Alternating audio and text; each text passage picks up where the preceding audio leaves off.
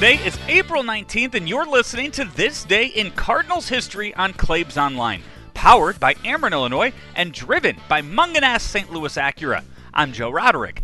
We've had similar memories to the one that we have today, as we've talked about the Cardinals helping teams open their new stadiums or helping debut new franchises.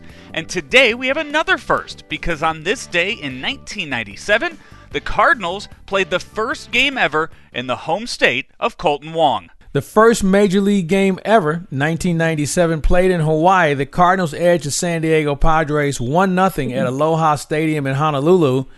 The three game set was known as the Padres Paradise Series and finds the host dropping two of the three games against the Cardinals. Well, there's a couple of stories I have about this one. First of all, only Major League Baseball arranged the schedule this way. We have the Padres in Pittsburgh and the Cardinals in Miami before before this series took place. Now, at least the Pirates and Padres had finished their series on a Wednesday night. This is supposed to start on Friday night, and the Cardinals finished their series against Miami on Thursday afternoon.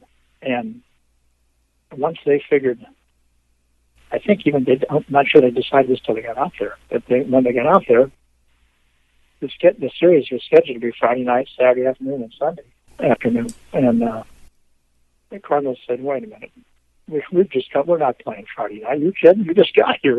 it was already Friday when they got there." So they ended up playing a twilight doubleheader on Saturday and a day game on Sunday, which was on Sunday night baseball when it was not, you know, it was, it was seven o'clock back here. It was two o'clock out there. But the first game was one to nothing, as you point out here.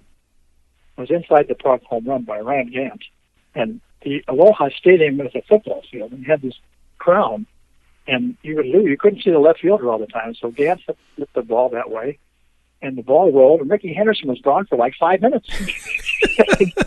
you couldn't see the ball or him. And finally, when he resurfaced, Gant had crossed the plate. it was the only run of the game. it's amazing, man, where they have these teams play some of these games at back in the old days. Players Association wouldn't let them near a field like that anymore. Of course, the Cardinals and Cubs were supposed to play a series this year in London, but that has been postponed at least through the 2020 season. The Cardinals also played a series back in 2019 versus the Reds down in Mexico. You can say that this is a franchise that is very well traveled. You're listening to This Day in Cardinals History on Claibs Online, powered by Ameren, Illinois, and driven by Mungenast St. Louis Acura.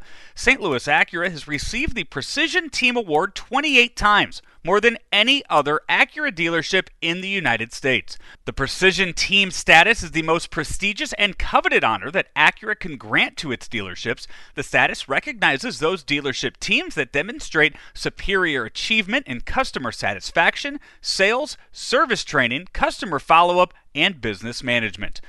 We'll be back tomorrow with more great Redbird memories with this day in Cardinal history. Be sure to check out all of the other great interviews and new video content over at claibsonline.com and subscribe to us on iTunes and Spotify. Until then, I'm Joe Roderick. We have a chance today to visit with Richard Mark, the chairman and president of Ameren, Illinois. And Richard, considering how many people that are working from home, and you have families at home as well, a lot of electricity is being used and a lot of power is being used, and there are still ways to save. The best way to save energy is don't use it. And so, not only reminding our children and ourselves to turn lights off, but in this day and age, to turn our electronic appliances off, our electronic devices off.